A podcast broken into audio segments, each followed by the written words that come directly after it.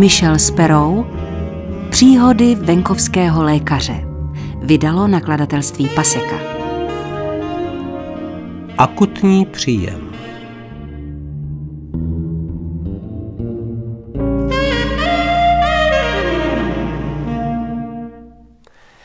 Jednou v neděli jsem se musel časně ráno vypořádat s úkolem sešít zápěstí a předloktí jakéhosi výrostka s vyplašenýma očima, který se pořád kolem sebe nervózně rozhlížel. Přiklopítel tam hlavním vchodem, silně krvácel a v náručí si tiskl pár igelitových tašek, jako by na nich závisel jeho život. Na akutním příjmu se zpravidla naučíte co nejméně se vyptávat, zejména když jde o poranění. Nejlepší je pacienta rovnou ošetřit a morálními problémy, ať se zabývá někdo jiný, kdo to má v popisu práce. Jenomže já jsem byl i tak zvědavý. V nemilosrdné záři reflektoru na menší chirurgické zákroky jsem si prohlédl jeho rány a tiše jsem si pohvizdoval, když jsem zkoumal jeho rozrušený obličej. Potřebuju si zjistit pár podrobností, řekl jsem potichu. Jméno, adresu praktického lékaře, u kterého si v evidenci čistě pro naše záznamy uklidnil jsem ho, když už se chystal zvednout a odejít. Musím se ujistit, jestli až tě ošetřím a nakonec pošlu pryč, se o tebe řádně postará tvůj vlastní praktický lékař. Znovu se bázlivě rozhlédl. Jmenuju se John, vykoktal váhavě. John? John Smith. To je moje celé jméno. Hmm, Utrousil jsem jakoby nic. Bezvadný příklad detritu. Promiň, to je jenom takový archaický lékařský odborný výraz, jaký používáme u silně krvácejících pacientů. Vysvětlil se mu laskavě, s jakými se tady tak často setkáváme. Seděl bez hnutí a zřejmě čekal, že přijde nějaký tlumočník. Takže, Johne Smithy, začal jsem, když jsem si všechno řádně promyslel, teď mi tu silně krvácíš, až si zmazal celou podlahu a nechci ani pomyslet, jak to ráno schytáme od uklízeček. Musíš vzít v úvahu ty přesčasy a jaké další náklady z toho nakonec možná vyplynou pro naši milovanou zdravotní pojišťovnu. A taky ovšem nesmíš zapomenout na to, v jakém stavu je tvoje paže. Škoda přijít o ní v tak mladém věku, když s tebou tak zdárně žila a rostla celých sedmnáct let. Mžoural jsem na jeho rány s výrazem vyjadřujícím, no moje ruka to není a tak je mi celkem fuk, co se s ní stane. V tom jsem byl vždycky docela dobrý. Asi bych ti to mohl sešít a to nadprůměrně kvalitně, kdyby se mi chtělo. Buď to, anebo amputace kus nad loktem. K mé spokojenosti očividně zesinal. Já osobně vždycky rád řešu kost bezmístního umrtvení, ale tady narážím na menší problém. Problém? vykvikl John slabě. No jistě, potvrdil jsem vážně, ale zdaleka ne tak velký jako ten tvůj. Asi bych ti měl sdělit, že ten problém se v našem oboru nazývá krátkodobá ztráta paměti. A jde vlastně o stejný dysfunkční proces, jaký zřejmě postihl tebe, pokud jde o tvoje jméno. Takže v tuto chvíli si jaksi nemůžu vzpomenout, jak podniknout tu regenerační operaci, kterou ty a tvá paže v současné době tak naléhavě potřebujete. Nastala právě přestávka na kávu, kdy to doktory podvědomně táhne do jídelny. Vrátil jsem se o 20 minut a o pár porcí pudinkového krému později, náležitě občerstvený, zatímco John byl mnohem bezkrevnější.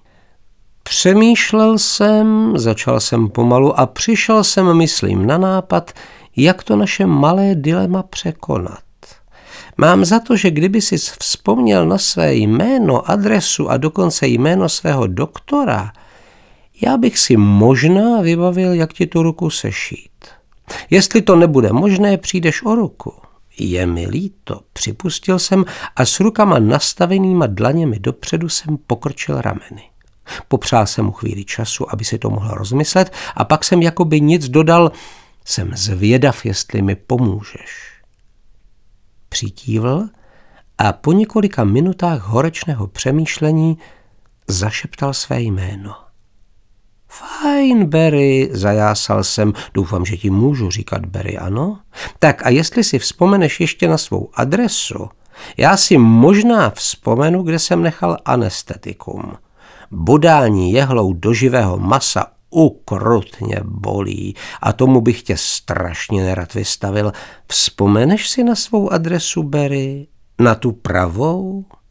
Opět přikývl a pomalu mi ji přeříkal. Fajn, zopakoval jsem. Teď už věřím, že nám to spolu bude báječně klapat. Jestli se ti pohodlně sedí, dáme se do toho. Jeho údaje jsem si načmáral na kartoteční lístek, strčil si ho do kapsy a pak jsem se plně věnoval jeho poranění. Kolem kotníku na prstech měl několik menších šrámů, za to dvě, tři dost hluboké řezné rány na předloktí, které silně krvácely. Tiše jsem hvízdl. No, ty ses ale pěkně zřídil. Jak se ti to povedlo? Zarputile po mně šlehl pohledem. Prostrčil jsem ruku skrz okno, přiznal neochotně, které si předtím zapomněl otevřít, předpokládám. Chvíli jsem mlčky šil a když jsem skončil, ustoupil jsem, abych se podíval, jak to vypadá. Hezké stehy, Majku, blahopřál jsem si, protože tam nebyl nikdo jiný, kdo by mě pochválil. Opravdu úhledná práce, povedla se ti. Můj pacient se na mě podezíravě podíval. Jste opravdický doktor? zeptal se. Jo, odpověděl jsem.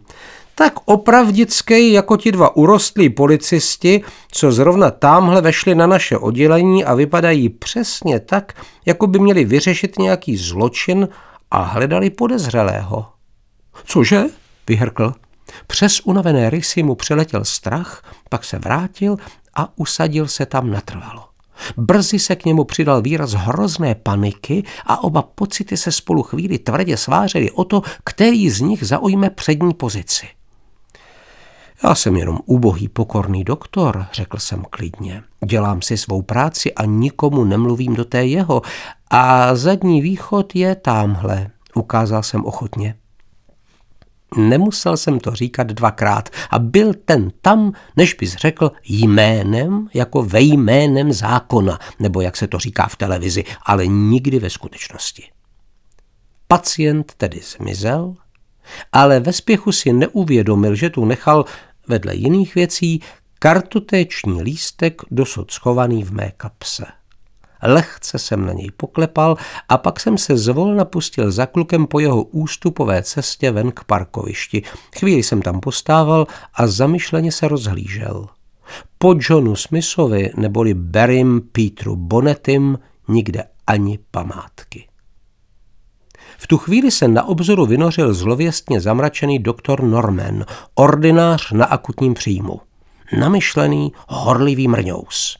Nikdy nám nebylo souzeno stát se blízkými přáteli. Já jsem ho považoval za nesnesitelného mizeru a on měl na mě e, podobný názor. Je tu policie s perou, řekl úsečně. Když oslovoval své podřízené, jako by každé slovo ukusoval, za to při řeči s nadřízenými je láskyplně protahoval, jako by s námi nechtěl ztrácet čas nebo se bavit, pokud to nebylo absolutně nutné. Hledají pár kluků, co tu v okolí vytloukali okna na autech a kradli rádia. A přišli se zeptat, jestli o tom tady něco nevíme. Jeden z nich prý se musel ošklivě pořezat o okno auta hned tady venku a myslí si, že jsem asi zaskočil dát se ošetřit, než někdo spustí poplach. Nebylo to nic výjimečného, že policisté zašli na pohotovost v naději, že tam najdou pacienty, jejichž poranění bude přesně odpovídat právě spáchanému zločinu a každý z nás se s tím vyrovnával po svém. Někteří prostě zabouchli profesionální okenice, zatímco druzí policisty málem přivedli až ke dveřím pravděpodobného podezřelého a uvedli je dovnitř. Byl jsem zvědav, jak se s celou situací vyrovná doktor Norman a tak jsem ho do toho z experimentálních důvodů schválně navezl. vyklopil jsem mu svůj poslední případ, byť ne bez zbytku. Myslím, že jsem ho zrovna došel, prohodil jsem jako mimochodem. Docela se mi to povedlo, i když se sám nechci chválit. Kartu, vyštěkl. Cože? Podivil jsem se. Co pak jste jí sakra nezaložil? A nebo takový nepatrný detail unikl vaší pozornosti? Zase jste to jako obvykle lajdácky zvrtal?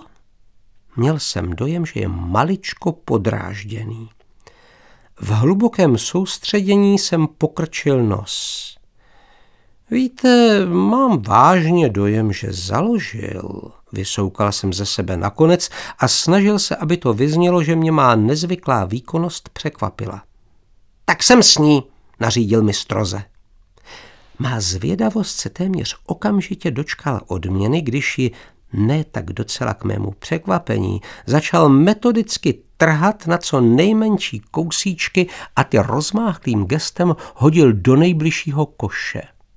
Byl to sice protivný malý ješita, ale abychom mu nekřivdili, eticky protivný. Skoro jsem ho za tu vteřinu nebo dvě obdivoval, ale v pravý čas jsem se vzpamatoval. Informace o pacientech jsou přísně důvěrné a tato zásada je nedotknutelná, prohlásil na bubřele. Nesmíme porušit důvěru, kterou v nás vkládají, jenom proto, že osobně možná nesouhlasíme s jejich morálním profilem. Nesmíte o tom ani ceknout, pokračoval. Nikomu za žádných okolností nikdy tímto okamžikem počínaje. Rozuměl jste? Dokonale, odpověděl jsem krotce. Od nynějška budu popírat, že bych něco věděl o tomto pacientovi a o jeho činnosti bez ohledu na jakoukoliv provokaci, ani kdyby šlo o spravedlivou věc. Mám z toho dobrý pocit, odpověděl jsem vážně. No a když teď, jak se zdá, nastal na chvíli klid, co kdybyste si udělal přestávku a jel domů? Já vám zavolám, jestli narazím na nějaké problémy. Prospěje mi, když na sebe vezmu na chvíli odpovědnost a budu se cítit jistější, když budu vědět, že se na vás můžu v případě potřeby obrátit o radu. Trochu jsem se polekal, jestli jsem nezašel příliš daleko, ale nemusel jsem si dělat starosti. U doktora Normana je to vždycky zbytečné. Přesně to jsem chtěl navrhnout sám, řekl samolibě. Jenom si to ještě vyřídím s policií, vyjádřím politování a tak a povím, jak nás mrzí, že jim nemůžeme pomoci. Ani muk, nezapomeňte. A jak slíbil, opravdu promluvil s oběma policisty, svým obvyklým úlisným způsobem jim dal najevo, že je prakticky primářem, byť dosud nemá jmenování, ale co nevidět ho dostane, vzal si kabát a vykročil do studeného nočního vzduchu. Třicet vteřin, říkal jsem si v duchu, dám mu třicet vteřin. Ale už za 23 vteřin vtrhl doktor Norman zpátky na oddělení se skelným pohledem ve vyvalených očích. Hajzl, řval, hnusnej, mizernej hajzl. To bylo okýnko mýho auta, co si o ně pořezal tu pracku a moje rádio, co mi čajznul.